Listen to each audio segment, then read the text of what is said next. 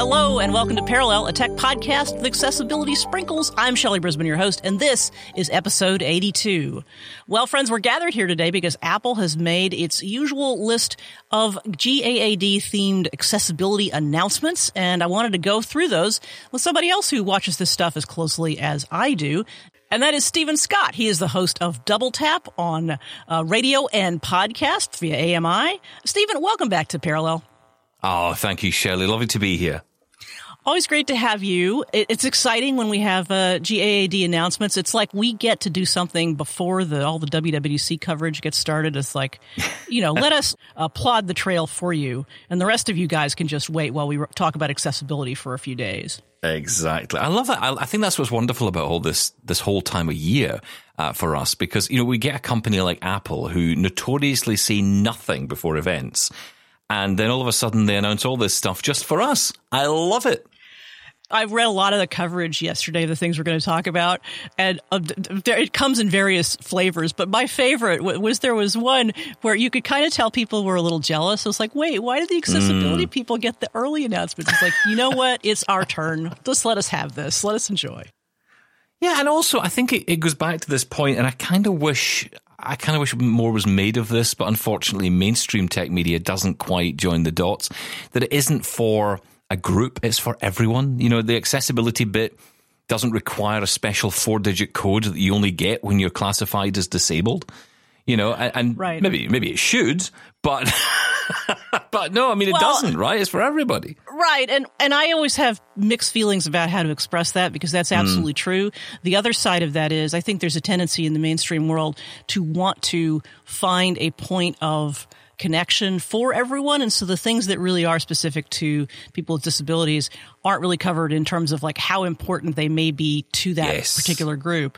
So it's like a hard line, which is why I'm happy that I get to talk in both like accessibility focused environments as well as in the mainstream world, because I try to like split that difference a little bit and introduce to the mainstream world why these things are important to the people that they're designed for, but also, hey, this is an indication of what Apple might be thinking of from a technological point of view, or how it could apply to everybody, whether they have a disability or not.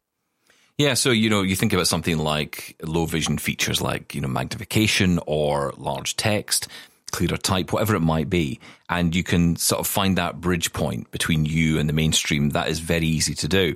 But then, of course, the problem is when you get to something like Braille screen input, which is an incredible feature on the iPhone, mainstream media wouldn't know what to do with that, and they wouldn't really report it, because it's not really something that's going to engage or indeed be understood by the general public. So it's a bit of a challenge, isn't it? And that's that depth you're talking about. It's the depth in the product that this is where these shows that we do come in, because we need to be able to get into that depth for our audience.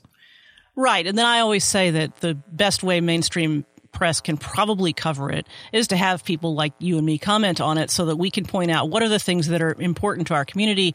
We understand how these technological evolutions impact us and impact everybody else, but maybe we might say something like Braille screen input is Braille screen input is a new thing, and it's really awesome, and here's why, without getting into the details of 8-dot Braille and 6-dot Braille and all that kind of stuff. And I think that is the lesson that I always try to offer to people is, if you're in the mainstream press, get somebody with a disability who follows this stuff to cover it, or to at least comment on it. Yeah, that would be the really nice part. That's why I stick my nose in all sorts of places, Stephen. I just quite right. I stick my I'm like, hello, I'm over here. Let me talk to you. Well, they're not going to invite you in, are they? Let's be honest. That's just fact, right? You're not going to get the kind of, oh, listen, let's employ you. This would be great. What I often find, and I'm sure you've experienced similar, is when you talk to publications about doing stuff, they'll say, oh, well, we're doing a special week on accessibility, so why don't you do something for that? And I say, yeah, but what about the rest of the year? And right. That's what I love about what we do, because I can say quite cleverly on my show, as you can, Global Accessibility Awareness Day is one day of the year, but you know what? We do this every day. And It's important that exists. And what I do, I sort of modulate this thing of like, when I get excited about these Global Accessibility Awareness Day announcements, I am genuinely glad that Apple does it and focuses on our needs and our issues. But at the same time, I don't want to always I don't want to equate.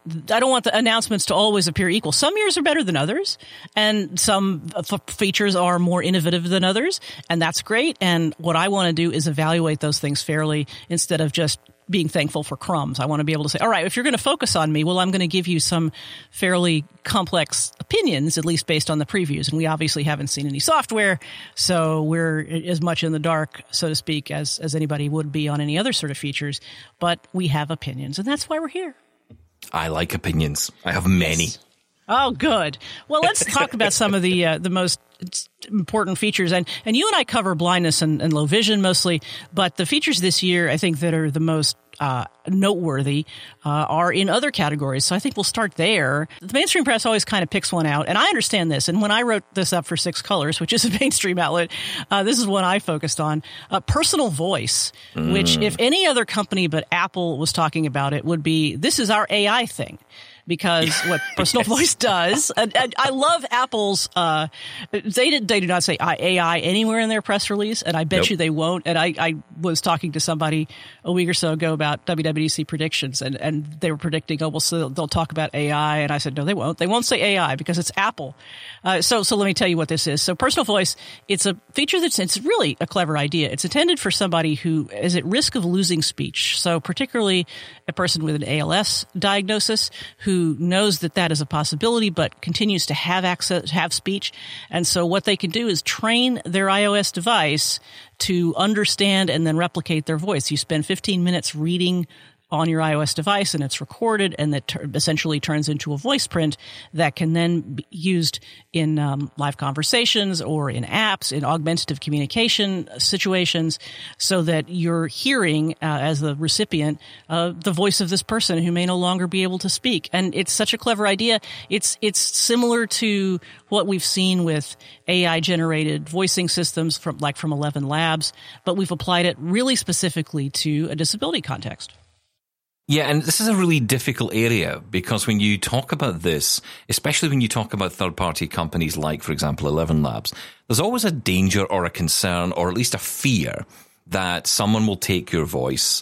I mean, you and I, for example, we have lots of recordings scattered all over the internet. Mm-hmm. People could take that and they could turn your voice into a text-to-speech voice and then, in theory, then use that for whatever purposes they want. I'm not suggesting anybody do that. Although, in fairness, I did try my voice on 11 Labs, and I sound like a very posh English person and not a clearly not posh Scottish person. So, you know, it didn't quite work for me, and I think that's something which will grow over time. They've obviously got the dialects to work out and the other aspects of outside of US English. But, you know, it is clearly clever. But, you know, there's always that privacy concern. There's always those things going on. And I see some people asking this question today about Personal Voice with Apple. Will this be something that, you know, anyone could then have their voice taken and used? But to my mind, there's two things here. One is it's Apple. So, you know, security, privacy generally built in and done very well. And also you have to sit and read into that device. So, you know, if you're going to, you know, grab someone and force them to read for 15 minutes off a screen, then okay, but I don't think that's as likely, to be perfectly honest. So, you know, this is very much a personal thing. This is for you. This is for your voice. We are in an interesting time with this, because how do we know that it is the voice that we, you know, want it to be, or we hope it is, or, you know, that we hope our voice isn't being used for that? I don't know, is the honest answer. Maybe I shouldn't say this, but maybe you would create a TTS and make it read. I don't know. But I think it's just a really interesting thing, and I know people will always be concerned about the privacy and security, but when it comes to Apple, I think they just do this right. And this is going to have a major impact on a lot of people, and I've already seen people saying, you know, getting very emotional about it, talking about, you know, their mum, for example. Maybe someone's mum had passed away, and they say, you know, I just wish I had this. I wish I had something like this, that I could then have that voice. Because, of course, then we get into the subject of, once people start doing this, the legacy that follows it. And how that can then go into the future. This is something we're starting to come around to with the idea of digital legacies now. So, you know, this is going to have a profound impact beyond just the moment of replacing someone's voice after they've lost it, but actually what will happen in the future. Yeah, Apple has said that the voice information, the training will happen on device. And my guess is that for that reason, you're not going to be able to use those voice prints to send them to 11 Labs, for example, or to apply them to. My guess is it's a very closed infrastructure of how this stuff is applied. And Apple especially, and sometimes to its detriment, but not in this case, in my opinion, sometimes accessibility stuff is kind of walled off, and people sort of feel resentful of, oh, I have to go 3 layers deep into accessibility to do this. But I think this is designed for a specific purpose. Will it have other applications? Absolutely, especially including the kinds that you were talking about. I also thought of, and this is such a minor thing when you compare it to a person with ALS who could provide a voice print for so that they could communicate when they're no longer able to with speech. But I can imagine people using this for art. I can imagine people, using their voice, telling stories or creating something that does form a legacy or has some way of applying their own voice to things that they never thought possible. And you're not going to be able to make a Siri or VoiceOver voice with this. So will there be applications hopefully in the future? Maybe one day. Yeah, maybe. And I actually don't think I want my own voice being Siri. I think that would be weird. So my co-host in Double Tap does. He wants to have his own voice on his own device talking to him, which I think is an extreme form of narcissism. That's something. I don't know what it is. It's kind of weird. I can imagine. No, not me. I have a sister whose kids are all they're adults now, most of them, but when they were younger, when they all had iOS devices, they were all on Find My. Their parents were very concerned about keeping track of them and making sure that. And I can imagine their father deciding that he was going to be the voice of their iPhone, so that whenever you talk to Siri, it would be Dad saying, "No, that sushi restaurant is too far away. You can't drive there." But imagine if you could take this and say you're a soldier and you're off in the army, and maybe your mum or a dad, and you're in the army somewhere, and you just don't have connection for a period of time, but you're still able to essentially read a story to your child back home. Oh, that's so amazing. How cool would that be? I love it. So obviously there are so many applications here, right? And the key applications, very easily we look past the purpose and we kind of go, yeah, great for people who have ALS, but you also have to kind of stop just for a moment and just realize the impact that is going to have on people who are losing their voice. They're losing that connection with themselves, and indeed their families will be able to continue that, and so will they. So despite that disability, they will actually be able to be heard with their own voice, and that is really, really impactful. We often talk about the voice of the voiceless, the people who just who can't speak up for themselves. Well, this is literally that. This is giving you that chance, and having that taken away from you is so cruel. And if this can solve that to some degree, that's great. And I actually imagine that if you lose your voice, you perhaps forget what you sound like, and that hearing your own voice might be comforting and might remind you of better times. And I don't know. I think it's great, and I feel like it is one of those features, as I say, that can function as a proof of concept for other ways this technology can be used. But the actual real purpose that Apple has given us for it is so worthy and so clever, and I don't think you can have all sorts of arguments about AI, and I have them, but I think this is, if it's going to exist in the world, this is an excellent reason for it to exist. Yeah, definitely. Well, let's talk about Assistive Access, which is another one that I think it's pitched as a feature for people with cognitive disabilities, and I'm sure it will benefit them greatly. My thoughts immediately went to older people. I have a mother who's over 90 years old. But Assistive Access is basically a simplified interface for iOS. And your home screen, instead of having maybe 24 or 30 icons on it and a dock and widgets and everything, basically just has 6 or 8 or however many squares that are large icons that represent apps, or it can be text based if you want it to be, and then particular apps that Apple has created, like Calls, which is a combination of FaceTime and phone, and Music and Photos and Messages, have simplified interfaces so that it's not so complicated for somebody who has a cognitive disability to get around. The person with a disability or somebody who is supporting them or caring for them can customize the interface. So, for example, in Calls, you can have a particular circle of contacts and put a picture there, and it says mom and sis and doctor and whoever you want. And I love what they've seemed to have done with camera and music, photos and music, because those are hierarchical kinds of interfaces. And I was explaining to my mother over the weekend, oh, this is how you find the photos you want. She had just taken a photo and she wanted to send it. She has macular degeneration in addition to sort of having a little cognitive decline. She wanted to send the most recent photo she had taken to her friend in Messages, and she couldn't find it for the life of her. And I was like, well, you have to find all photos and then you have to go. And it's just like, this is a flatter interface that feels like for the intended audience, it's great. And then also for seniors too. I think that's the thing, isn't it? That, you know, the application here again is just incredible. I think about my own mother as well. And it's funny, we often attribute age to this. I don't know how wrong that is in this occasion. Of course, it's not just about age. It's about people who have what they call the high cognitive load, which is where just all this information, as you say, is just too much for them. But I can also see some value here for us VoiceOver users, because I'd quite like just a very simple list form of apps on my home screen, almost right. Like the way my Apple Watch is laid out. I have the grid list option list option, I should say, on my Apple Watch. And it just gives me a list of apps. That's it. I just go through them. I pick the one I want and I'm in. I guess I'll be interested to see two things. One, how the third-party apps work into this, and is something I questioned Apple on, because I'm thinking, okay, how will, say, my banking app compare here? It's not going to recreate itself into this easier format. I guess maybe that's something that the developer themselves could do, which would be interesting. Apple weren't very clear on this, but I imagine it would be possible. What they did say, though, is that the design where everything else on the screen is gone and you have a consistent back button throughout the entire interface, which is at the bottom of the screen, that would remain even on apps that are not, let's say, configured for assistive access. So that'll be interesting to see how that actually works in practice. Or will it be able to just consume the app and turn it into its own interface? I mean, I often think about the Apple TV experience and how similar the experience is across all the apps, the style and the layout. Is that something that Apple have defined and the developers build in? I don't know. I have a lot of questions about the sort of inner workings of it. And I think that's the trouble sometimes when you get these previews, and also, frankly, when you're talking with Apple, because they tend not to get into the specifics. I wonder things like, is it like guided access in the sense that once you're in the simplified interface, you're only in the simplified interface and you don't run the risk of encountering apps or parts of the home screen that aren't available to it?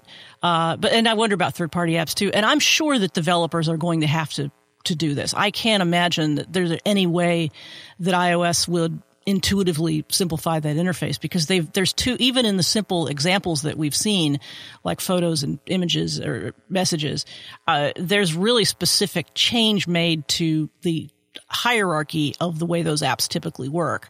And so the developers are going to have to cooperate. And I think what that means is you're going to have apps that are no-brainers, because they're going to have a built an audience that it's understood. And I can't actually think of one at the moment, but you're going to have an audience that's understood to include elders as well as perhaps people with cognitive disabilities. But your banking app might not be one of those things. You would want it to be. And it will be interesting once the sort of language of development is out there in the world. Do we have the ability, as we do with apps for VoiceOver, to go to an app developer and say, could you please make one that supports assistive access? And it's going to be interesting. That's what we'll learn a little bit about maybe at WWDC. If third-party apps are a thing, is it early? Is it late enough for them to talk about it? Is there going to be a session about how to develop an assistive access app? I honestly have my doubts. I can imagine it coming up, but I feel like this is so early on, and since there's nothing developers can, code against right now, I kind of wonder if we're going to have to wait a year or so before that. It feels like this might be kind of slow rolling out for anything outside of third-party apps. But like you say, those initial apps, the Apple apps themselves that have already been customized for it, will be brilliant. And that, for some people, might just be enough. Yes. I mean, I think, and we can probably all think of someone in our lives and our families who we just want to give an iPhone to, but we're very nervous of how they will be able to deal with it, because there's so much potential for things to go wrong. Not because there's anything inherently wrong in the design, but that it's designed with a sense of knowledge that comes with it. And if you kind of just sometimes think, I wish I could simplify this so that I just say literally hit hit my face on the screen and it'll call me. Right. Many people would like to hit my face, Shelley. I have no doubt in that. Not me, Stephen. No, not you. Obviously, that would be terrible. But no, honestly, it just, I think the potential here is huge. The interesting thing, though, is I think back to an app which I remember talking to the company who developed it, based actually here in Scotland, called Open Planet Software. But yeah, they make an app called Just Press Record. Oh, yeah, I've heard that. Yeah, really, really popular app. And of course, what's great is it records on Mac, on iPhone, on Apple Watch as well. And it all syncs up and you transcribe the audio. Really nice app. But and it is paid, just to say that as well. But the thing is, they had real issues because they wanted it to look a certain way on the Apple Watch. And they couldn't, for VoiceOver users, it just wasn't working for them. It was just too much on the screen, didn't make sense. They just wanted a big record button. And what they did was when they actually built it so that the API, when it recognized you were using VoiceOver on the Apple Watch, the interface changed to actually make it possible just to have a single big record button. Everyone else could get the nice fancy look and all the design that goes with it and makes it look all nice and fancy, but the blind people got what they actually wanted, which was just a big record button. And I think seeing that happen years ago makes me think that this is something that they've either already put into place and could certainly implement for Assistive Access as well. When that is turned on, the apps just change and, you know, adjust to suit. I hope that's the case. I would assume that that's how it would work in terms of the practice of switching between the traditional interface and the Assistive Access interface. But I think you still have to have a developer develop an Assistive Access layer for it. Yes. Which isn't a bad thing. It just means that's something that we as advocates and Apple and the developers themselves are going to have to be thinking about. But I agree with you that also that the basic apps, the Apple supplied apps, are going to get you a huge way there. I mean, I don't know what we're going to do about web browsing, and I don't know. And I think of things like alternatives to the FaceTime phone thing, because my mom has issues with Zoom, but she has to use it because her church uses Zoom, and so she'd like to be in those services. So it'll be interesting to see, and you know, what developers step up and say, hey, this is something that we want to do. And then, like I say, I have questions about how sort of closed is the Assistive Access loop. In other words, can you inadvertently get out of it without meaning to? And I assume I wonder that as well. Yeah, and I assume that's not the case. But, you know, I think about things like in terms of how people interact with it in the real world. The one last thing I'll say is this is something that's been available indirectly in Android for a long time because Android supports third-party launchers. And so that's how you have things like the Jitterbug phone, which is a simplified version of an Android phone that has basically been skinned to use a simplified interface for the equivalent of the home screen. And then there are simplified apps as well. And I've thought for a long time that this is would be a great way for people to be able to give iPhones to folks who have issues with cognitive load, whether it's based on age or lack of experience with technology or whether it's based on a disability. And so I'm really excited to see this. And I feel like, again, this is a 1.0 thing. So we're probably all going to find things that we would like to see improved. But it's been a long time coming. And in fact, there's a rumor about a year ago that this was happening. And I got all excited. And I told somebody I was writing things for, we're going to write about the alternative accessibility interface to the home screen. And they were like, okay, just tell me when that ships, and it didn't. So Apple seems to have taken its time. That was in a beta, wasn't it? It was code within a beta. I think 16.2. Yeah, right. It popped up in an iOS. It was called, but there weren't actually any features. And of course, Apple was like, "No, you got ahead of yourself, people." They're probably testing it. You had the court artist who was sort of drawing the whole thing up, you know, giving you this is what I think it might look like. But we didn't have a clue. I mean, there was an example of this in Samsung phones as well. They had the easy mode option, which was interesting. And in the UK, we have a specialist option, which may be international. I don't know. It's called Synaptic, which is, again, using Android devices with that customized software. The problem, though, is, and it's been my big bugbear for a lot of this software, once you go into the third-party apps, the experience changes. So, for example, you're inside, say, something like Synaptic. You've got speech, you've got large text, everything is easy to use, it's easy to see, it's easy to hear. And then as soon as you go to a third-party app, you're dropped into the world of TalkBack. And if you don't know that world, you know, you may as well be at sea. And that's what I've been interested to see what happens with this feature, because it sounds to me as if they are trying to keep you inside that world, but how will that work with apps that are not customized for it? So we'll see. Right, because the whole way guided access works is you can basically mask off parts of the interface you don't want people to have access to, but they only have access to one app. You can't say, okay, you can go into this other app, that's fine. And so people will use it in school environments, which is great. You say, okay, we have this one learning app that we use, and we've even masked off some of the buttons in that. But if somehow you get out of it, which you can't unless you triple click or, you know, unless you have the ability to get out. Stand on your head, wave a few times, Right, that's how I do it. Yeah, exactly. That's the gesture. Let's talk quickly about one last speech feature. I'm kind of trying to do these in order of like wow factor. Live speech, which somebody made analogous to type to Siri, but basically the idea is you type and then what you type is spoken aloud. So the example that Apple is giving is like for a coffee order or I guess for a greeting. If you have, it's not intended as an interactive translator. It's intended as I have things that I say commonly that I might find difficult to say because either I don't have speech or my speech is limited or difficult to understand. And so I can, you know, show the screen to somebody and press the button and it will say, I'd like a triple latte with soy milk and froth or whatever. So this is just an interesting addition. I guess I'm curious about, how interactive it's going to be and how valuable it's going to be because, coffee order is a great example, but how many other examples are there like that? Are there enough things that somebody might want to say on an ongoing basis that they would like have them saved up and then be able to manipulate that interface so that they could be understood? Yeah, how many phrases can you keep and how many can you use at the same time? Yeah. I mean, this is for people obviously who are nonverbal and also for people who are teenagers basically who, never speak. They never say anything anymore. So this is for them as well. You can use this now. You can actually communicate because that's what teenagers don't do very well. So especially these days because their heads are stuck inside their phones. But I think this could be really cool. And I think what has been interesting is the development of personal voice into that feature as well. So not only can you respond, if you want to, you can talk in your own voice. Right. So that's, again, that brings the same feature for someone who has lost their voice and is be able to recreate it. This is also bringing it to people who can't speak, maybe, or don't speak much at all.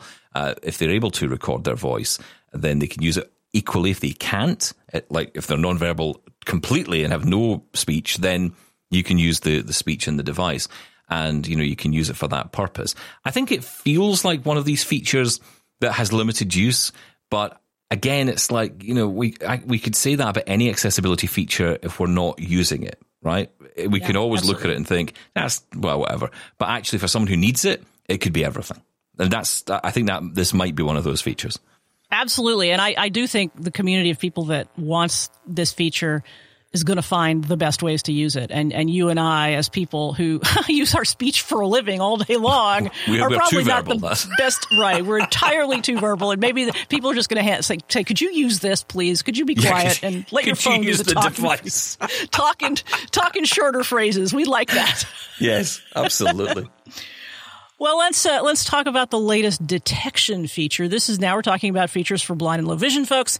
This one is called Point to Speak, and it adds to the list of detectors in the Magnifier app for people who have LiDAR-equipped devices.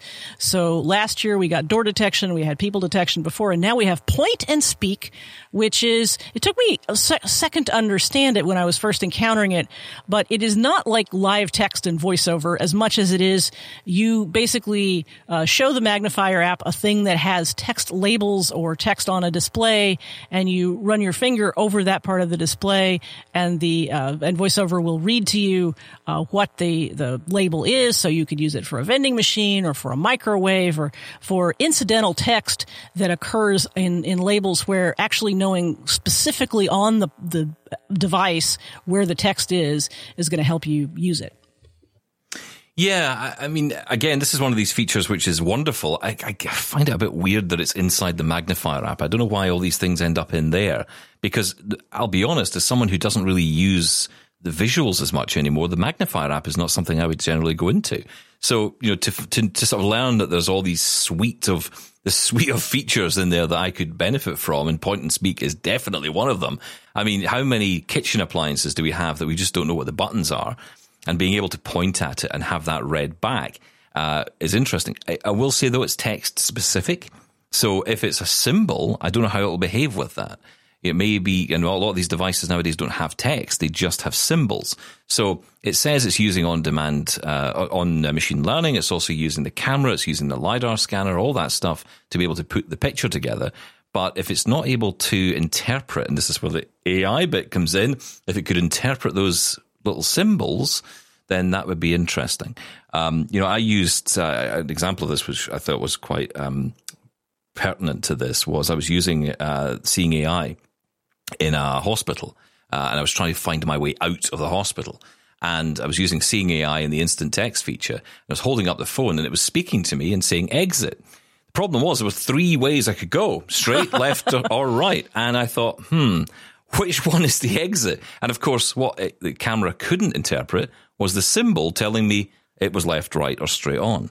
And this is where it falls down. So we will see how this behaves, but it seems to be text specific. So this is OCRing what it's seeing. But as you point, it will actually tell you that button if it can read the text on it. So that is interesting. I think it's a great feature. Yeah, I have several thoughts. First of all, I think the name sounds like some sort of Fisher-Price toy. Mm-hmm. Point and Speak. Yep, I don't.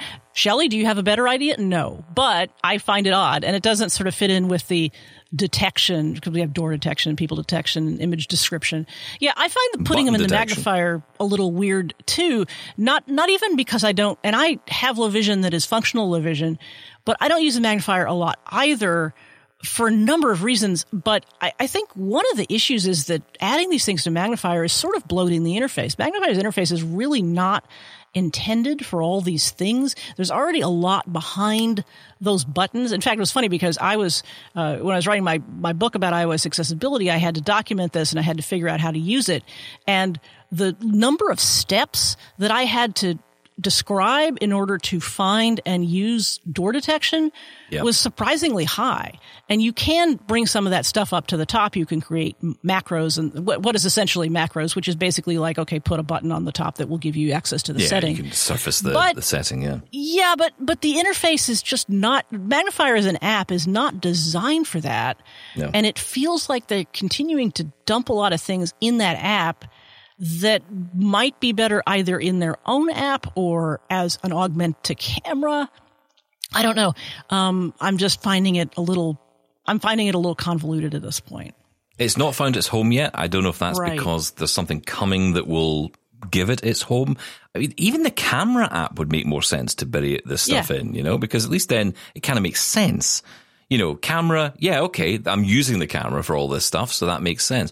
Maybe these options appear when you turn them on. Maybe you can customize them in some kind of way. I don't know, but it doesn't seem to me sensible to have it in the magnifier. But I don't know. We shall see. Apparently text detection is coming to magnifier as well. Now, I thought that was already there, but apparently it's going to be coming as well. So this is a new one. Well, that's interesting. Right. So if somebody who is... if somebody is using VoiceOver, they can get text detection through the camera. I guess it only makes sense it's coming to magnifier. But yeah, I'm stumbling because I'm thinking, wow, what's the right way to do this? Yeah, it seems like maybe some sort of camera, whether it's camera or magnifier, some sort of overlay mode where you can say, okay, these are the four settings I use all the time plus VoiceOver, and that's the weird thing too. Magnifier is not a natural app for a person who's totally blind to get into. Why would I get into magnifier? I have no vision. For somebody who's low vision, maybe you get into magnifier, but you're not typically a VoiceOver user, and things like door detection will give you visual indicators of doors, but the real meat of the information that these detectors give you is via VoiceOver. And so I'd like some sort of ability to say, okay, the way I want to use this is only when magnifier's on, turn on VoiceOver and give me access to point and speak and door detection. Let's say I don't need people detection. So just give me the ability to customize the experience I want, because if I open up magnifier to check door detection, I have to remember to turn VoiceOver on as well, which I can do. I have as a triple click. But it does seem like it just has not quite found its home. And they keep adding features because they keep coming up with things that LiDAR can do. And again, as I keep saying about these LiDAR features, they really do sort of lean us toward what Apple might be doing in a larger context, whether it's via headset or whether it's some other, detection type feature. And all that's interesting. I just don't think that was the first thought I had. I must say, that was the first thought I had when I heard Point and Speak. I thought this would be a perfect accompaniment to a pair of glasses, right? But then I suppose you could think that about anything. That's the problem. You can read into this too much. And we still don't really know what is coming. I know we're going to get to that, but we still don't really know what's coming down the line. Yeah. The last thing I wanted to say about the text part, where you were saying, yes, this is text specific, it's not detecting symbols, although that could easily be folded in a software update. I can see something like that happening, especially since microwave was the example that Apple themselves focused on. So you can see where a common symbol. I think about one of the banes of my existence as a low vision person are those vending machines where it's essentially a fountain. And you have a touch, and you get your fountain drink with a touch screen. And so you press Coke or Dr. Pepper or Sprite or whatever it is. And all of those buttons are the logos of the product. The Coca-Cola logo is famously a scripty text, and Sprite is different than that, and Dr. Pepper is different than that, and Fanta or whatever soft drink beverage is available to you. And so I guess I wonder at the most basic level how tolerant of different kinds of fonts and different backgrounds and the like is this thing going to be? Hopefully pretty good. And then secondly, is it going to be fast enough? Because I've noticed some slowdown with door detection, even on a 14 Pro Max. Is it going to be fast enough so that as my finger moves across the button, is it accurately going to tell me where my finger is in real time? Because it has to read the text, then it has to translate it to VoiceOver so I can hear it. So I have to be pretty slow with my finger movements to make sure I don't get out ahead of it. Yeah, it's tricky, isn't it? It's tricky. But well, it'll be interesting to see. I have to tell you, though, I don't know if you saw this one, but I was thinking about you when I saw this feature.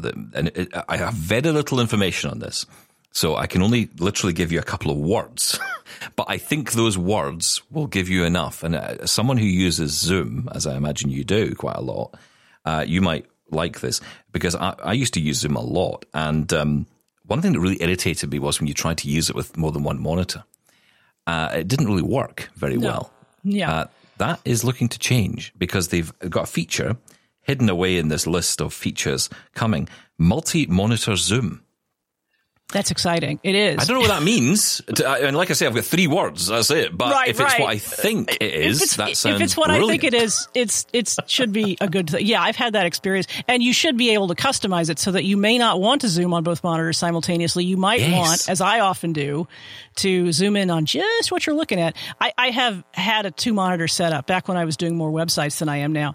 And the second monitor was things like mail and things like my website statistics. So things I didn't have to look at constantly. And the stuff I was doing close work with was on my close-up monitor. And I would zoom in on my close-up monitor. And then all of a sudden, my website statistics are like 300% larger than they need to be. It's like that is, and I'm conscious of being in this open office and this sort of weird looking screen. Sees everything. Well, I mean, the example I often think about was when I started doing TV stuff, and I only did it for a short period. I was doing editing on Final Cut, and I had a dual screen setup, and I wanted to have my monitor, my review monitor, on the right side and have my timeline on the left. And then I wanted to be able to zoom in and work on that. Mm-hmm. But of course, you couldn't have both going at the same time because your timeline was taking over both monitors by that point. And I just thought, I wish you could just segregate off this one to say, this monitor here is the one I want to put Zoom on, and this one here just leave alone. So I'm hoping this is adding more controls. I mean, like I say, I've got three words and that's all, but I hope that's what that is going to be. Well, so since we've gone sort of toward the Mac a little bit, I'll just mention one other one that I was not as excited about when I first heard about it, but then when I saw a screenshot, I was excited about it. And this is custom text sizes on the Mac. And adjusting text size has been a big issue, because unlike in iOS, which gave us per-app settings not long ago that lets you customize the size of text for a particular app, the Mac doesn't have anything like that. And this seems like that's what you're going to get. So if the thing you can customize on its own is like a web browser, but you can't customize mail or messages or any of the other apps, and they have vastly different text sizes. And so that's what this is supposed to allow you to do, is that you can customize the Zoom level for a particular app, and I'm super excited about that. Yeah, and actually just on that point, on the Mac specific, and I'm sure you've been aware of this, but I see a few people already on Twitter and on Mastodon saying things like, do you know what? I think I might go back to the Mac because MFI, made for iPhone hearing aids, will now work with the Mac. That was my next one. That was my next bullet. That's brilliant, isn't it? That's just incredible. And also the other one for me, just is a little bit selfish, but the VoiceOver voices, in particular Siri voices, are going to be optimized so that you can have them at higher speeds. But not only can you have them at higher speeds for VoiceOver, you can actually increase the speed of Siri voice as well. So you'll be able to go up to 2 times on that. And then also decrease it. So if it's too, if you have an issue where you would prefer it slower, you can do that. That's a great feature. Yeah. On the hearing aid thing, hearing aids have always been iPhone only. So even if you're an iPad user, you haven't been able to use your hearing aid with iPad. And bringing it to the Mac is a big deal. Yeah, I think that's going to bring some people to the platform, or at least keep people from leaving it. And it seems like a no-brainer thing. It requires an Apple Silicon chip, so clearly there's some processing going on, so you're going to have a new Mac in order to do that. But yeah, I think that's one of those small features, and it is down in the bullets of the press release, that I think is going to be a big deal. And I joked to an editor I was working with, because the sort of standard thing they do at WWDC is they talk about a bunch of features, they all have them on slides, they demo them, or they may even just mention them in passing. And then there's a screen that they put up and that the presenter uses while they're talking about it, while they're transitioning to something else, which is basically a "and more." And I captured one of those "and more" screens. And there's like 10 or 12 other features, including things like you were talking about with the Zoom and the multi-monitor Zoom, that are just out there. And Apple can say, we've described them, we've disclosed them, but we haven't explained them. And there's some cool stuff on that screen that I don't know much more about than you do, but I'm looking forward to them, because they're the kind of little tweaks that I think for a person who is a VoiceOver user or a Zoom user, they're going to be a lot of fun to use. But the annoyance sometimes with Apple is that they will not go any further and announce anything more on that, unless you can get a chance to sit down and quiz them on it. Or what is more likely the case is that you and I are going to have to spend time digging into this figuring this out and then telling other people. That's one of the annoyances of modern tech, isn't it? It's just, and actually, exactly. But I think what's also kind of cool is that with the voice control, because this is obviously another accessibility feature, which is great for many people who can't maybe use their device, physically, they need to use it with their voice, that they're bringing in a guide. And I think it's getting to that point where we're, there's lots of great features, but there's no great introduction to those features. And for people who are new to this, they maybe don't know what to do or how to use it. And I think that can be a stumbling block for a lot of people.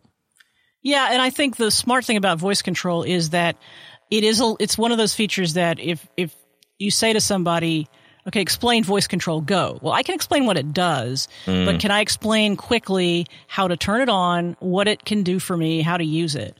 And that might take a little longer. And I actually have had people ask me about voice control, and I've said snarky things like, well, why don't you read my book? But what I really say is, well, here are 3 or 4 things you need to know, but you don't know enough to use it yet. So I think the guide is a great idea.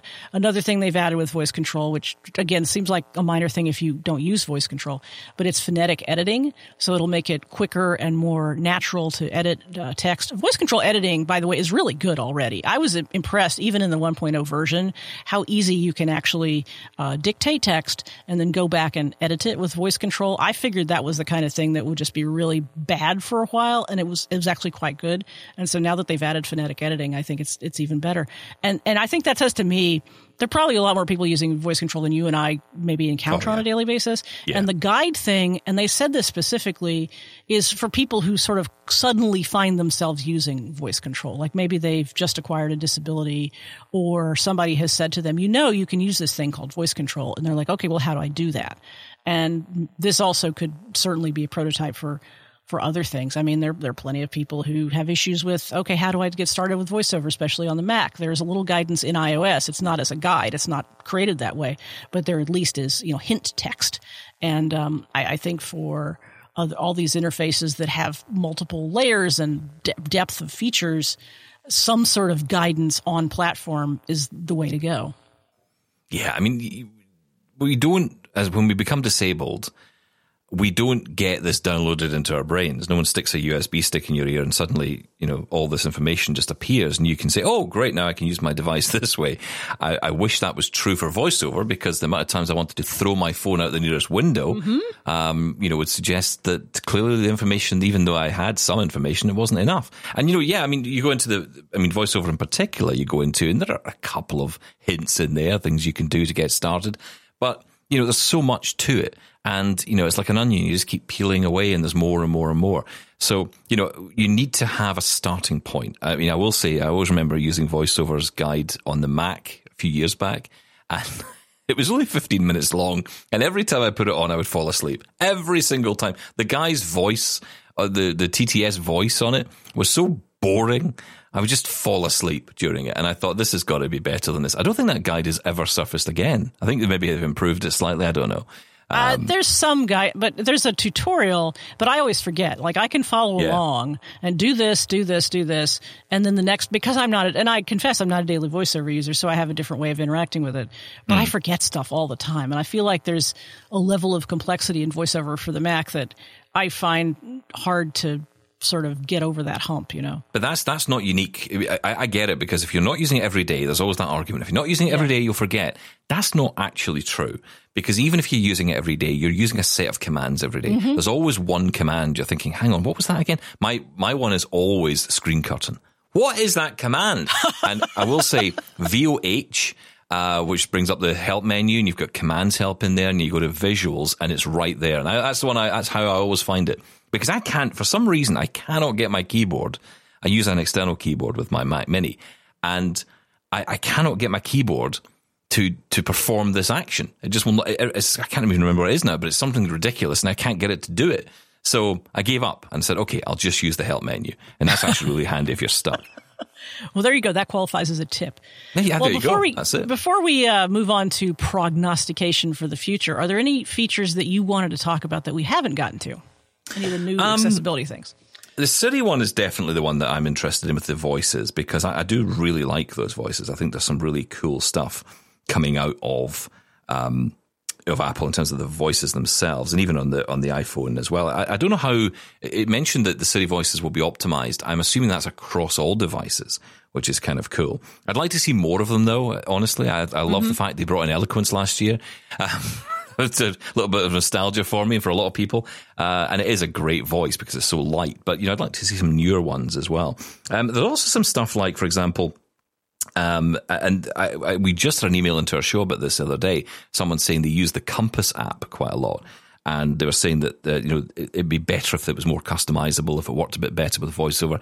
And apparently there will be VoiceOver improvements coming for Compass, and they've actually specified that here. So I don't know what that means. That's a deep cut. Yeah. That is a very deep cut, and I'm happy for Compass users. I'm not one. Similarly, I've had people ask me about Level, which is this app that'll let you and I'm like, that's great, and I don't use that app, but I love that you do, and I love that you care, and accessibility@apple.com, you know. I mean, VoiceOver improvements for Xcode. I mean, again, these are very specific. Yeah, I saw that. I love very that. Very specific. Yeah. And again, like, that's, you know, 4 words, right? But I know, what does that mean? I know. What does I know that blind programmers mean? Who are going to be very happy about that. I think there's a lot of people, though, who, and it's interesting what's not on that list, is that there are a lot of bugs in VoiceOver, and issues. And, you know, you hear a lot about it. You've tested it. I'm sure you probably know more firsthand than most about it with your testing that you do. And I think when it comes to it, they really do need to stop, I think. As much as it's great to have new features, we would like it if you could just, Apple, could you just slow down for a bit and fix the problems that there are? I don't believe for a second that you are unable to fix these bugs. I think that there's just so much demand for new features, and also I think there's so much demand on their time because of the continuing updates of the entire operating system. So, and of course, across multiple operating systems, not just one. So I can imagine their job is not easy, and I don't think it is for a second. But I'd almost love a year where they just say, this year, no updates, no new features. We'll just fix what's wrong. And I think you would get so much more buy-in from the community, who are already very loyal, but are very frustrated as well about the bugs that exist. Yeah, I don't know how the accessibility teams are organized, whether there's a team that focuses on VoiceOver and a team that focuses on voice control and so on. But given that the VoiceOver additions and updates are somewhat minimal, they're nice tweaks, but this is not a VoiceOver year. Given that that's the case, I hope that what's going on behind the scenes is that there's mad bug fixing. Because, as you say, those bugs are prominent.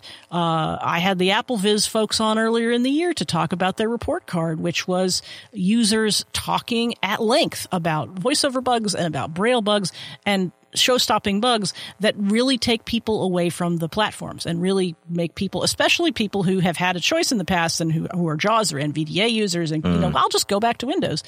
And I think it really harms Apple's goodwill with the community. And if there's a group of folks who can focus on those bugs because they are VoiceOver specialists, I'm happy to let them do their work and not expect new features from them right now. I think that the key word I use when I talk about VoiceOver bugs is inconsistency. That seems to be the common thread, I think, that runs through a lot of it's not everything, but it is a common thread that runs through, because you go into an app like Messages, for example, and there's a command called VOJ, which lets you jump between different sections of the app. Now, you use an app like, as I've been using an app like called Ulysses, which I absolutely adore, which is a text editing app, and you can use Markdown on it. Very cool. And that VOJ command will just move you around that screen so easily. It will be so simple to move around. In the Messages app, which is Apple specific, it will take you to the Messages content. It'll take you to the text edit field. It will not put you back in the conversations list. Oh, man. And, on other apps, it will. And again, you can tab sometimes and then shift tab back and end up in a different place. You can VO right 5 times, and then when you go back 5 times, you end up in a different location to where you started. These are bugs. These are real issues. And that inconsistency, it causes problems. And one of my bugbears at the moment is in the Finder app, when you're navigating around folders, and I tend to use list view, so I just have all my list of folders, and I arrow down, and it will tell me I'm on the folder for the show for the 16th. And I'll think, okay, I'm going to move that to my archive now because the 16th is past. So I copy it, I move it, and then I realize I've copied the 17th. And I think, well, how was that? How did I was on the 16th. And then I go back and I undo it, and I realize that when I arrow up and down, it's saying 16th and then 16th again. And then I go back and it says 16th, and then I go back down and it says 17th. And I say, okay, some kind of ghosting is going on here. Right, okay, so I'm actually on the folder, but I thought I was in the folder. I'm now actually on the next folder. And it gets really, really confusing. And you can lose trust very quickly in a system when you're working like that, because you don't know where the focus is. And that's something that really has to be addressed. And that's a foundational thing. And that worries me at that foundational level. Forget websites, forget, all this stuff, apps and all the rest. If the foundation isn't right, that's worrying. Yeah, and I do wonder about app accessibility specifically and how the accessibility teams integrate with those app teams, because if you have an app that is, for whatever reason, been ignored as a general matter, or, Messages works fine, we don't have to worry about it, how that impacts a show-stopping or at least really annoying bug that's VoiceOver specific in an app like that. I would hope that bug fixing still happens, even if you're not overhauling an app, but there may be, this is wild speculation, but that there may be delays. Oh, well, we'll work on that the next time when we overhaul this app, which we're planning to do in X months, years, whatever. And so I think that's the big genuine pitfall with all of these companies, Apple, Google, Microsoft, creating, in addition to operating systems and hardware, they're creating all of these apps of their own. And it means that you have to run this multifunction shop where there's a team inside of Apple that could care less about the M1 Mac and the new hardware and the machine learning. All they're trying to do is keep messaging or music running, and it's a tremendous undertaking, and that's not to give them a pass by any means. I mean, in fact, it's the opposite. But I think perspective is key, though, right? And that perspective is important, because when you have spent the money on a Mac and you're sitting there at that machine and it's not performing the way you expect, and your friends are telling you it's the same, you can absolutely bubble up and get irritated by it and think, this is an absolute disgrace. What are you doing, Apple? But actually, if you were to then go and buy a PC and then figure out, yeah, there's a lot of bugs in JAWS or NVDA or Narrator or whatever, and yeah, Outlook crashes from time to time, more often than we'd like, and, you know, Teams can be, well, good luck with Teams. You know, these are the challenges we can have, and we can realize very quickly with that perspective that, yeah, actually there are a lot of problems that exist across all platforms. It's not unique to Apple. So we can very quickly single them out and say, hey, this isn't good enough. I think the reason we get maybe a little bit more annoyed with Apple is because we know how committed they are to accessibility. And also VoiceOver, for example, is the only option for a screen reader. I can't just turn it off and use JAWS or Narrator or NVDA. I don't have two other options on the system. I have one. And if that doesn't work, I'm screwed. Exactly. Well, let's jump into the prognostication portion of the program. So WWDC is coming up. Everybody in the mainstream world is talking about the rumored headset. Is Apple going to produce a VR headset, and how are they going to speak about it? Will it ever come out? Will it come out this year? Will it just be for developers? And obviously, I get the questions. I'm sure you do. How do you feel about this thing from a point of view of this thing that has not been confirmed by Apple? We don't even know what it is. Right. What is it?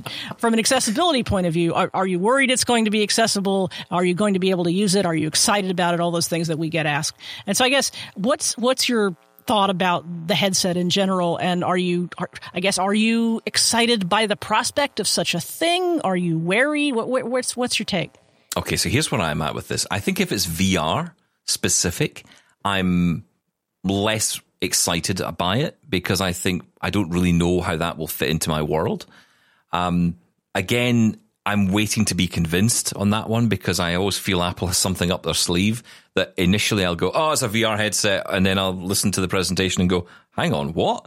And then I'll be hooked into whatever it is they're talking about. If it's more of a glass type product, which has got AR in it, or, you know, VR even with AR capability, augmented reality and virtual reality, then fair enough. That might be something that would be cool. I think it all depends on what the device is. Am I worried about accessibility? No, because it's Apple. They will have considered this. And that's something we've kind of got a little bit complacent about maybe.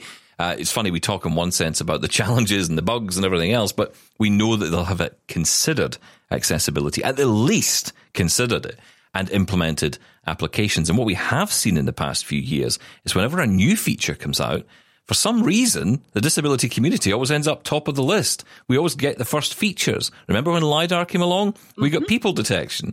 You know, when all these new features start coming in, we start to hear about accessibility. When the watch came in and they brought in the running feature and they said, well, hang on a minute, what if you don't run? Maybe you're in a wheelchair. So therefore you would want some kind of equivalent. Okay, let's do that. You know, so we're never really forgotten in this. And I think that's cool. Of course, you know, people like yourself and me, we will know that historically that wasn't always the case with Apple, but they are now. And I'd rather they were at the party than, you know, saying they're coming and never turn up. So, you know, I think this is a product which, whatever it is, will be clearly of interest to all of us. But I think if it's VR specific, then I'm less excited. I think that's where I'm landing on this. Until we actually see it, until we can get our heads around it, then I think literally, then we can, then I think we can't say too much more. But what I think is, will it be available this year? Probably not. I think if it is, it might be very late this year, maybe even next year. But I think we'll certainly be, because I think with WWDC, of course, it's all about development, right? So it's about creating the door, the pathway for the developers to get in and get hands on with this. Now, I could be wrong. I know Tim Cook is very keen to retire, and he wants this to be his product launch that is the, you know, the final thing essentially from him. So maybe it will come out sooner. There's lots of talk and lots of rumors flying around about when it will actually emerge as a product that we can buy. And price is going to be interesting as well, because of course we started off hearing about this as a product that'd be $500. Now we're talking and hearing about $3,000. Right. So who knows? Yeah, I think I agree with you about the AR versus VR thing. I think if it's AR, or if it's something that actually improves accessibility. I've started talking about accessibility in two ways. One is, how do you make a thing that is inherently not accessible? And the other is, how do you use technology to make your world more accessible with this device, which is what people detection and door detection do. They take a technology that exists and they apply it to a need that somebody has because they have a disability. Personal voice is the same kind of thing, which is different than VoiceOver makes it possible for you to read a piece of glass or with your ears. And so the extent to which this device, whatever it is, makes the world more accessible, that's probably the point at which I'm going to be like, oh my God, how am I going to save up $3,000? But anything other than that, if it's gaming, if it's fitness, if it's even watching entertainment, I'm like, I can wait, you know? And I do think you're right. I think accessibility is a given. I think I am sometimes reluctant to say that in mainstream context, because when people hear you say, oh, I'm not worried about accessibility as a baseline, I think then they sort of move on to the next thing because they think that accessibility is not something we need to talk about. But this is a safe space, Stephen. So I'm just going to say, yes, I think it will absolutely be accessible to the extent it's possible. Does it mean that I, as a person with low vision, am I going to get the same VR experience somebody who has typical vision will? Probably not. Is that making me sad? No. I don't know what it's going to be. I've sort of gotten out of the business of prognosticating about cost or when it's going to come or whether this is Tim Cook's retirement tour or what, because there are many, many people who either know more or think they know more than I do. I think is the phrase. Right. Well, of course, because that's what makes a pundit. That's what makes a pundit, right? Yeah. But my contribution to the discussion is asking the questions about how accessibility is implemented and whether there are features in it that make the world more accessible. Do you integrate something like a Be My Eyes kind of functionality or an IRA functionality or Seeing AI functionality so that I can put this thing on my head and I can encounter the world and get more information from the world, the real world, or the VR world, I suppose, but probably mostly the real world, that makes my life better. And, that's the point at which it's interesting to me personally. As somebody who covers accessibility, there are a lot of interesting thoughts about, well, how do we, if we're talking about people using some sort of virtual touchscreen or mouse or some sort of interaction with this thing, how is that stuff going to work from an accessibility point of view? I don't know. And I may be in this situation where, like, I'm not the target for the device, but I'm going to have to figure that stuff out in order to cover it from an accessibility perspective. And that's the thing that scares me right now, frankly. Yeah. And it's interesting, isn't it? Because, I know a lot of people think this is VR specific, and they may well be right, and it may well be, but I just don't get it with Apple. That's the thing. I keep going back to this point, and until I'm proven wrong or, until I'm told otherwise, I just don't understand what Apple would do with VR. It's never been a thing I can understand Apple being involved in. I mean, Apple is not a platform for gaming. I know you can play games on the devices, but I don't think it's a platform for gaming. And this is not going to be for iPad, right? It's going to be something that might be connected through the phone. Okay, maybe it will be. I honestly, I don't get it. I think AR is something they talk about all the time. And that's implemented. You can see examples now of AR. So it's always easier to understand the technology that exists. Like VR is a thing that exists inside of a HoloLens or inside of a MetaQuest device. I don't have those things, so VR doesn't exist for me. Mm. Well, I tried VR. I mean, I tried it. I had a bit more vision a couple of years back, and I did try it, not to any great success, and certainly not for any long period of time. And it was good. It was very, enjoyable to be inside this world. And, I guess, it just the same blurry world to me that it is, now. But, it was kind of interesting to be in a different space with it and all that. But I keep going back to, okay, but what would I do with this on Apple, right? Am I going to do Final Cut on this? Am I going to be editing a movie on it? It just doesn't make sense. I see consuming entertainment. Like they have these devices. If you go to CSUN or if you go to another one of the accessibility conferences, you can see these devices that are based on Samsung headsets, and then you get a phone and you can put this thing on your head and you can basically interact with an interface. It's mostly for entertainment or for magnification. Mm. So you wear this giant headset and you can look around the convention floor and you can read signs if you have low vision, or you can watch entertainment programming. I can see putting a thing like this on my head and watching some sort of Apple TV Plus programming. I watching television in a way that where I get as much visual information as possible is a challenge, and I have ways of doing that, and I have places I have to sit in my living room to make that work. I would, and especially because if you use some sort of a headset, the best way to use it is if you're sitting in a comfortable chair and perhaps leaned back so that the weight of the headset isn't an issue. I would do that. I wouldn't pay $3,000 to do it, but it would be fun. That's not VR. That's just, oh, it could be, I suppose. But it's basically just consuming entertainment. Maybe you have a nice sound system in your ear holes, you know, with AirPods Max or something like that. And you have both reality-based programming and virtual reality-based programming in there. I can see that sort of being entertaining, but I can't see buying a device like that explicitly for that purpose. And I think you're right about gaming. I think Apple has never proven that they are a gaming destination. They have arcade. People play casual games of various kinds on their Mac, on their phones and their iPads mostly. I said Macs, but I didn't mean it.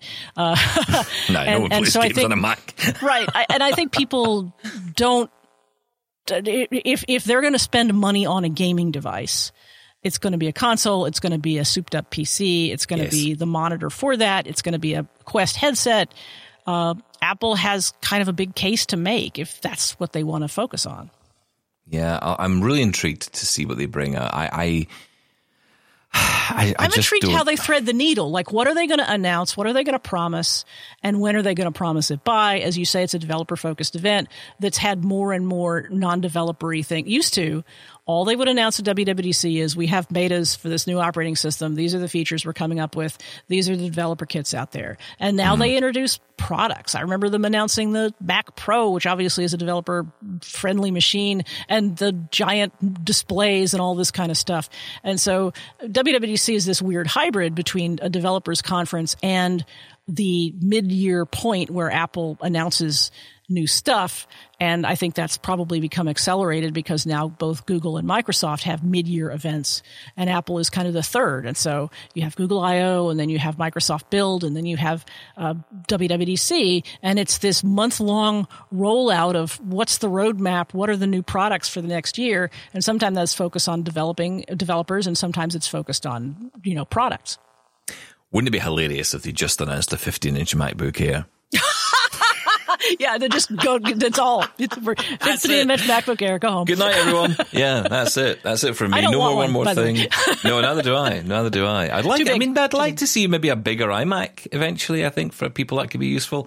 I think the 24-inch it's a really weird iMac in a lot of ways. It's like the iMac has just been forgotten about, and I don't know. I never liked that design. I will say that for me, the 24-inch screen is perfect. I get lost in a bigger screen, and so I, from a sort of an underdog point of view, you go 24-inch iMac. But I understand that that's not what people. I'm surprised there's not like a 30-inch iMac because they've built big displays and the like, and I think they should. I think what happens though, whenever they build big iMacs, the little ones get left behind. The 21-inch iMac for years was not updated nearly as quickly as the 27, and so I kind of hated that existed.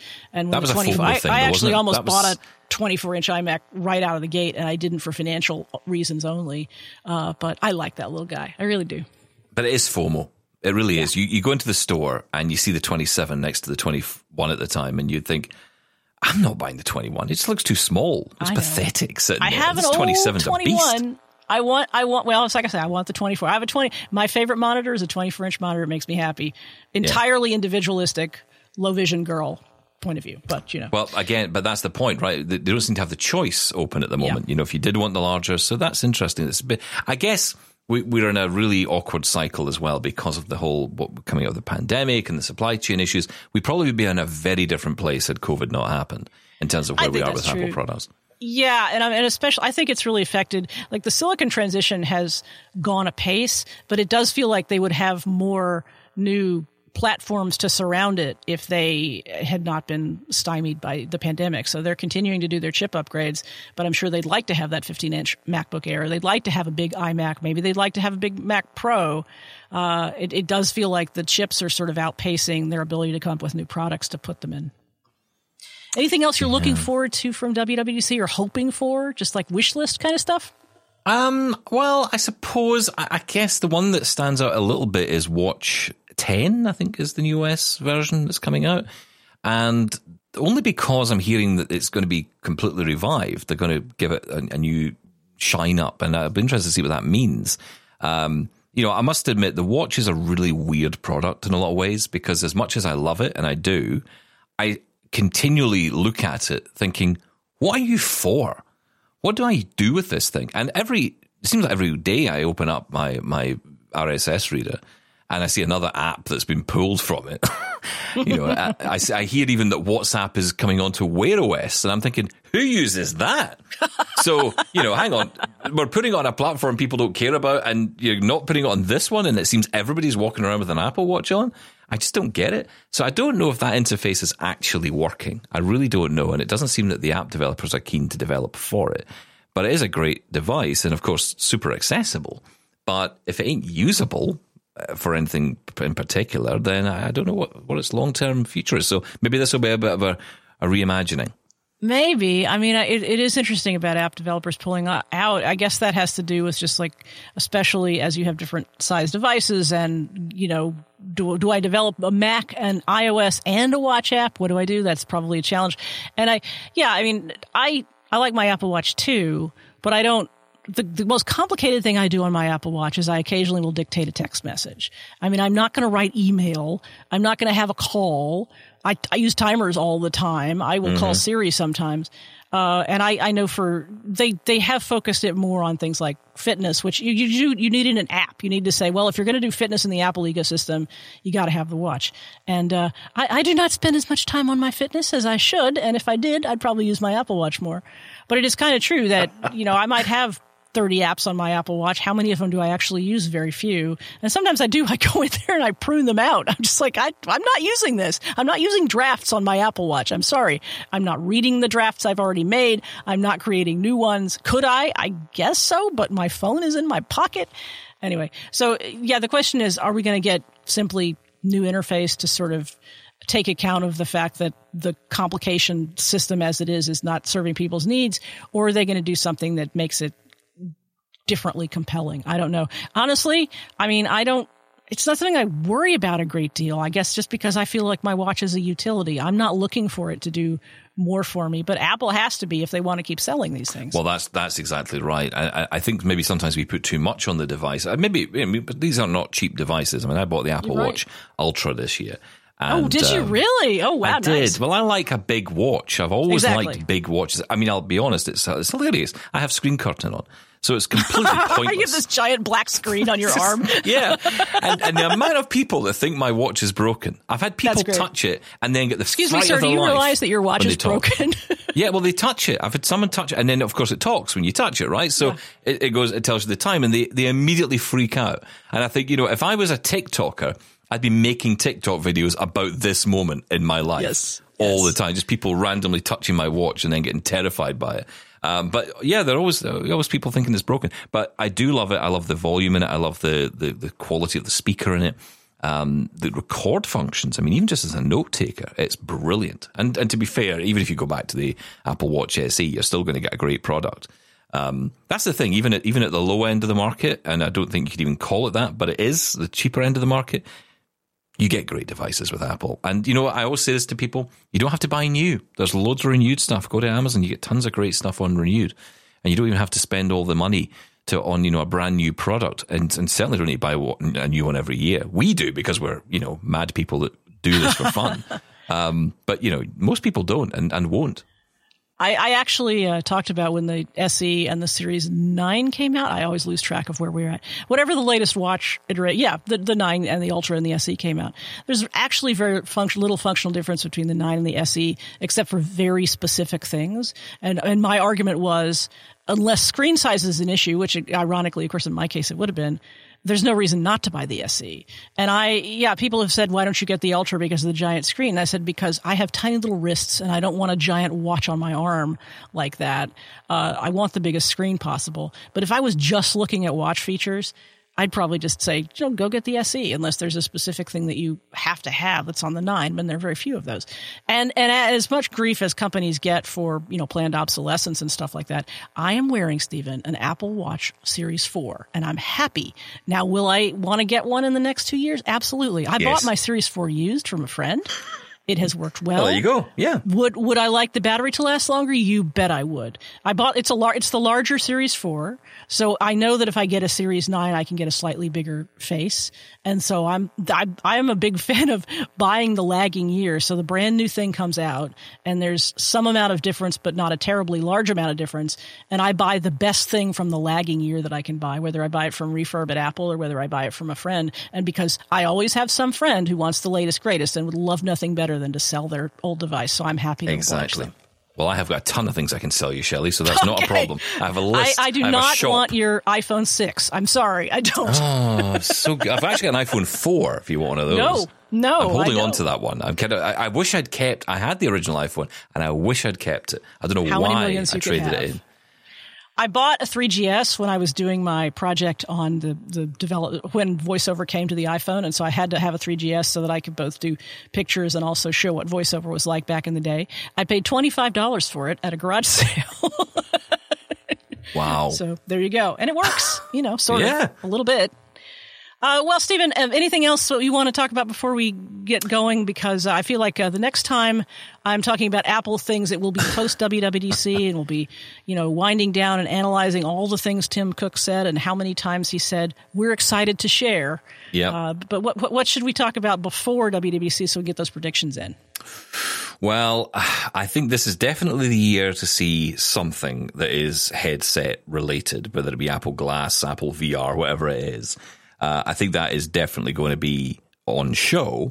What that looks like in terms of product, I don't know. We'll probably see a product, but I think it will be unlikely to be available next day, as much as I would like it, and it probably will be rather expensive. I think we'll definitely see a 15-inch MacBook Air. Why? I don't know, but we will, I imagine. I mean, to me, that's a press release drop, surely. I mean, why would you even bother? I mean, they dropped the Apple Final Cut Pro and Logic Pro on iPad as a press release, and I think they could easily have done that with the 15-inch MacBook Air. It's not that big a deal. Unless, the only thing I'm thinking is unless they're going to develop a new processor for it, and maybe they'll make they put it on an M2 or something. But that, which seems weird and unlikely, but I said that, but then they already put the M2s on the Mac Mini. So well, that's right. Yeah. And, you know, it's getting to a point, and I felt this for a long time, that it's getting to the stage where these machines are so powerful now that really, I mean, what else do you need? You know, you can buy an M1 base level Mac Mini with 8 gig RAM and you'll be fine. You would need no more than that ever. I love my Mac Mini, by the way. I absolutely adore it. And I will say that the upgraded versions with the M2 chip really gave it the kick I think that it needed. And I'm loving mine. I don't. Even if a Mac Studio came out tomorrow, I wouldn't bother. I think my next Mac is going to be a Mac Mini because I have a this recording machine here in the studio that is long in the tooth, and I can tell how long it takes apps to load. I'm thinking, you know, I should just get a Mac Mini and put it in here because I've got a monitor, and I think Mac Minis are adorable. So that's all the more reason to buy one. Well, Stephen Scott, thank you so much for coming on to Parallel again. It's always a delight to talk to you and hear your perspective. Tell people where they can find you online. I am all over the place, quite literally. So you'll get me on social media at Double Tap or at Double Tap On Air, depending on your choice of social network. Twitter is at Double Tap On Air, Mastodon at Double Tap. You can get me on the podcast every single day. Yes, every day. Bar is Sunday. We like to rest on a Sunday. So you get the podcast wherever you get your podcasts. Just search for Double Tap. And you can even check out our TV version of the show called Double Tap TV, funnily enough. You'll get that on AMI TV every Tuesday, 8 p.m. Eastern, and on the AMI TV app, and on YouTube. Search for Double Tap On Air. I think that covers it. You're everywhere. It's hard to avoid you, but that's good because you make good shows. And every once in a while, I have to turn on my video camera so I can go on TV. And it's very alarming, but I only do it for you, Stephen. Oh, you're very kind. Well, you'll be back with us soon. I know you will. Absolutely. You can keep up with this podcast at relay.fm/parallel. You can also buy the first Accessibility Sprinkles shirt. Just look for the merch link on the sidebar at the Parallel site on relay.fm. You can subscribe to the show. You can send us feedback. You can also follow us on the socials. We're Parallel Pods on Twitter, and at relayfm.social on Mastodon. We are Parallel. Thanks for listening, and we'll be back in less than 2 weeks because this is a special episode. So we'll be back even sooner with some Google coverage. Bye now.